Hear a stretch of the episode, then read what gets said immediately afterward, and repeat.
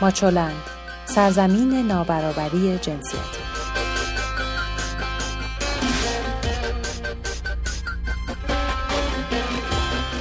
سلام این 143 ومین پادکست هفتگی ماچو نیوزه و شما به اخبار این هفته از اول تا هفتم آذر ماه 98 در حوزه زنان و برابری جنسیتی تهیه شده در ماچولند گوش می‌کنید.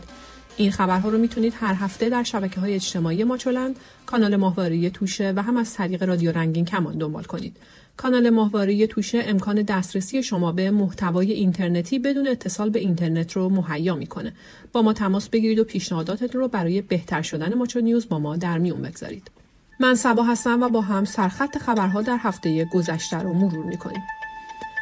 مشکلات زنان ایران و سایر زنان جهان از دید معصومه ابتکار روسفیدی مردان نماینده مجلس از عملکرد زنان نماینده درخواست از زنان بسیجی و خانواده های نظامی برای فرزندآوری بیشتر آمار 49 درصدی زنان ایرانی خشونت دیده و افتتاح اولین موزه واژند همینطور خبرهای ورزشی با نایب قهرمانی دختران فوتبالیست ایران در مسابقات کافا. مسومه ابتکار معاون رئیس جمهور در امور زنان و خانواده این هفته رسانه های جریان ساز جهانی را عامل بزرگنمایی مشکلات زنان ایران دانست و گفت که مشکلات زنان ایرانی مانند تمام زنان جهان است.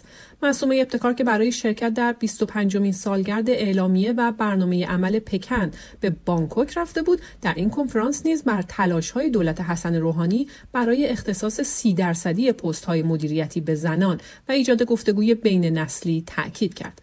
او در این اجلاس جهانی هم گفت که فعالیت در زمینه منع خشونت علیه زنان و کودکان و بررسی ده لایحه در دولت و معاونت زنان از جمله اقدامات دولت دوازدهم به شمار می رود. لایحه‌ای که هنوز بعد سالها به جایی نرسیده و ابتکار تقریبا هر دو هفته یک بار به تلاش برای اون اشاره می‌کنه. محمد رضا عارف رئیس فراکسیون امید می‌گوید حضور زنان در جامعه نیازمند بازنگری در بسیاری از نگرش ها و قوانین است که باید از حالت مرد سالاری به نگرش شایسته سالاری تغییر جهت دهد این نماینده مجلس تاکید کرد که عملکرد زنان مجلس دهم این فراکسیون را برای تاکید بر اختصاص سهمیه سی درصدی به زنان روسفید کرده و گفته باید در مجلس آینده تعداد زنان بیشتر شود. جانشین فرمانده کل سپاه پاسداران از زنان بسیجی خواست تا پیش قرابل رشد جمعیت در کشور باشند. به گفته علی فدوی رشد جمعیت کشور روند منفی را طی کند او تاکید کرده که بعضی موارد دشمن برای اقدام علیه نظام از زنان استفاده می کند. به گفته علی فدوی رشد جمعیت کشور روند منفی را طی کند او تاکید کرده که در بعضی موارد دشمن برای اقدام علیه نظام از زنان استفاده می کند اشارش هم لابد به دسترسی به لوازم پیشگیری از بارداری بوده که حق هر کسی است. رها اسکری زاده پنجشنبه هفت آذر بازداشت شد. این روزنامه نگار، عکاس و فعال حقوق زنان در تماس تلفنی با خانوادهش گفته که در زندان اوین به سر می‌برد و قرار است جمعه 8 آذر تفهیم اتهام شود. بنا به گزارش های منتشر شده ماموران وزارت اطلاعات جمهوری اسلامی رها اسکری زاده را در فرودگاه امام خمینی تهران هنگام خروج از کشور بازداشت کردند. ماموران امنیتی همچنین منزل شخصی و خانوادگی این فعال زنان را تفتیش و شماری از وسایل شخصی او و خواهرش را ضبط کردند. ماموران امنیتی جمهوری اسلامی در روزهای اخیر و پس از اعتراضهای سراسری ضد حکومتی در ایران دست کم هفت هزار نفر را بازداشت کردند. مقامهای امنیتی اعلام کردند که دستگیری معترضان ادامه دارد. زنان که در صف اول اعتراضها قرار داشتند به هدف ویژه سرکوب جمهوری اسلامی تبدیل شدند. آنتونیو گوترش دبیر کل سازمان ملل روز دوشنبه چهارم آذر ماه 25 نوامبر روز جهانی منع خشونت علیه زنان خواستار پایان دادن به خشونت علیه زنان و دختران شد. او گفت از دولتها، بخش خصوصی، جامعه مدنی و مردم در سرتاسر سر جهان می‌خواهد که در برابر خشونت جنسی و سوء استفاده از زنان قاطعانه بایستند. به گفته او خشونت جسمی یا جنسی وحشتناکترین مداوم و گسترده ترین نقض حقوق بشر در جهان است و از هر سه دختر و زن یک نفر در طول زندگی خود با آن مواجه شده است. در آستانه روز جهانی منع خشونت علیه زنان در ایران رئیس اورژانس اجتماعی سازمان بهزیستی ایران از افزایش 20 تا 22 درصدی گزارش خشونت علیه زنان در اورژانس اجتماعی در سال 97 خبر داد. بر اساس این گزارش 49 درصد از زنان ایرانی آزار جسمی و فیزیکی 26 درصد آزار عاطفی روانی و کلامی و 22 درصد از آنها آزارهای اجتماعی و اقتصادی دیدند. رضا جعفری دلیل عمده همسرآزاری از سوی مردان را اعتیاد آنان دانست و گفت عدم تسلط بر مهارت‌های زناشویی، بیماری‌های جسمی و روانی و بیکاری دیگر دلایل همسرآزاری هستند. به گفته او رتبه اول زنان قربانی خشونت متعلق به زنان با تحصیلات ابتدایی است. جعفری در مورد قربانیان همسرآزاری بر اساس مدت زندگی مشترک گفت در 68 درصد موارد همسرآزاری بیش از 5 سال از زندگی مشترک آنها میگذرد و بیشترین فراوانی همسرآزاری در گروه سنی 25 تا 39 سال مشاهده شده است. همچنین خشونت علیه زنان بالای 50 سال و کمتر از 18 سال به یک اندازه و 4 درصد آمار کل زنان آزار دیده است.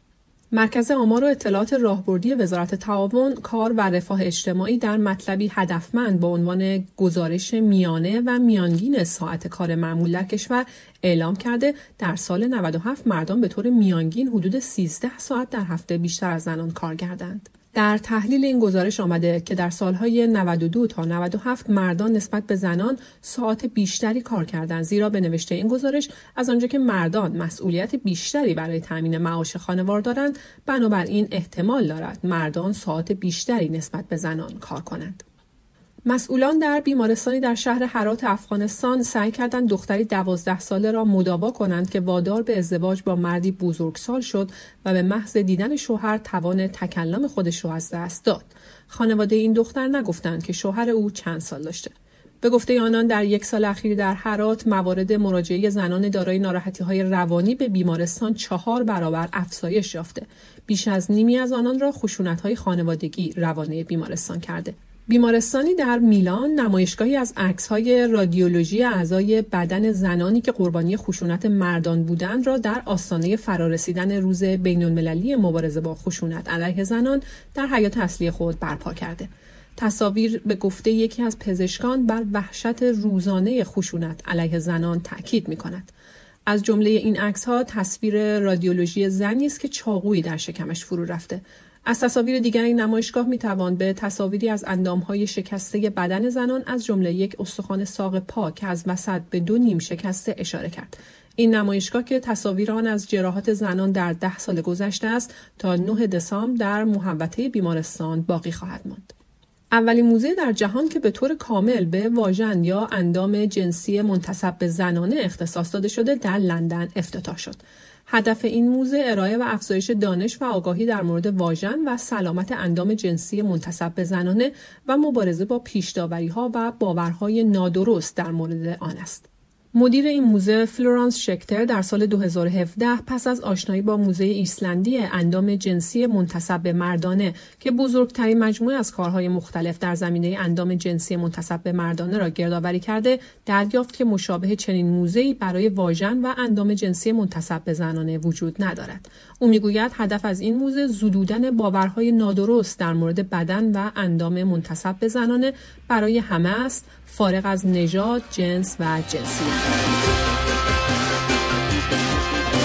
اما خبرهای ورزشی تیم ملی فوتبال دختران زیر 23 سال ایران به عنوان نایب قهرمانی تورنمنت کافا رسید. در آخرین بازی از تورنمنت فوتبال آسیای مرکزی کافا تیم دختران زیر 23 سال ایران مقابل افغانستان قرار گرفت و با برتری هفت بر صفر نایب قهرمان شد. ازبکستان نیز با پنج پیروزی قهرمان شد. این دومین سال است که ازبکستان قهرمان و ایران نایب قهرمان می شود تیم ایران در کافا با چهار پیروزی مقابل تاجیکستان ترکمنستان قرقیزستان و افغانستان و یک شکست مقابل ازبکستان دوم شد.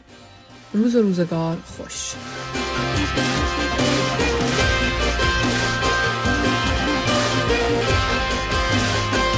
ویدیوها، مقاله ها و خبرنامه هفتگی ماچولن را در وبسایت ماچولن به آدرس ماچولن نقطه شبکه های اجتماعی یا کانال ماهواره توشه پیدا کنید.